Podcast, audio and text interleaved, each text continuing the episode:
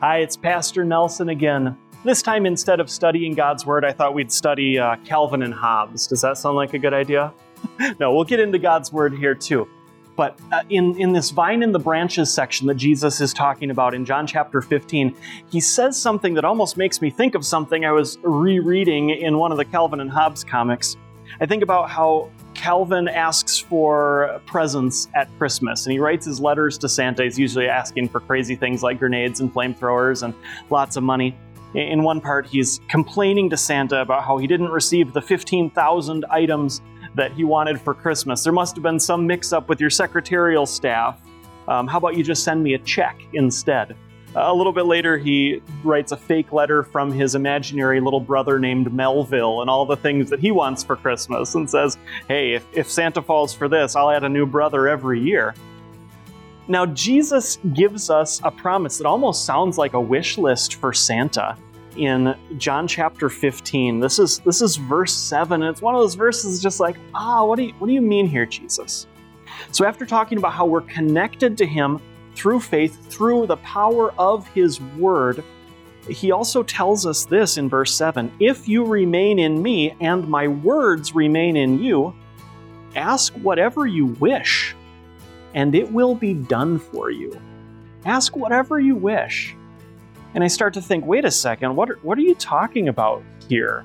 And how frust- are we going to get frustrated like Calvin does when he's making the 15,000 wish list? What does Jesus mean?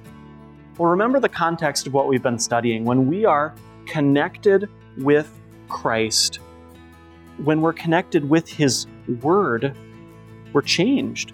If you remain in me and my words remain in you, ask whatever you wish. As we're connected to Jesus, we have that life uh, giving nourishment flowing through our body, and we are changed. The Bible talks about when Jesus brings us to faith, when the Holy Spirit brings us to faith, it's the image of God being restored in us. Now, there's another Calvin and Hobbes comic where Calvin is standing in his rocket ship underwear and saying, Made in the image of God, yes, sir. And Hobbes says, God must have a goofy sense of humor. but it's not that image of God means we look like God or something like that, but God created us holy and perfect and righteous with our will, our desires in perfect alignment with His.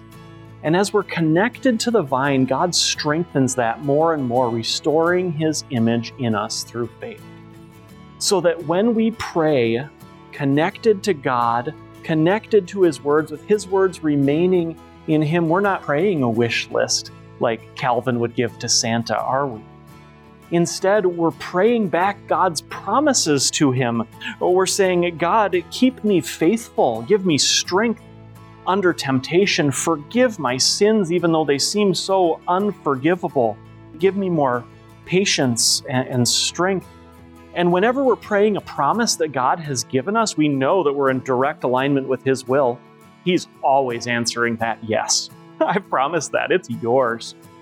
Now, sometimes we have our prayers too that, that God hasn't specifically promised. And the Christian who's connected with Jesus, connected with the vine, will bring those prayers to God in a different way, won't he or she? Uh, they'll, they'll be saying, Lord, it's possible I don't know what is best for me. I'm not the creator of the universe. I haven't seen this whole thing from start to finish, but I know you know. And I know you love me because I've seen what you did for me through Christ. So, Lord, here's what I think would be helpful for me. But then we pray as Jesus taught us to in the Lord's Prayer, connected with His words, what He tells us, and we say, But your will be done. And we know that our, our loving Father hears those prayers and He answers them. He answers them in the way that is best for us. And when we remain in Him and His words are in us, we're praying back those words to Him. When we're connected with His will, whatever we ask, ask, and it will be done. We encourage you to share peace devotions with your friends and family. If you would like to help produce more devotions, you can donate at els.org/donate.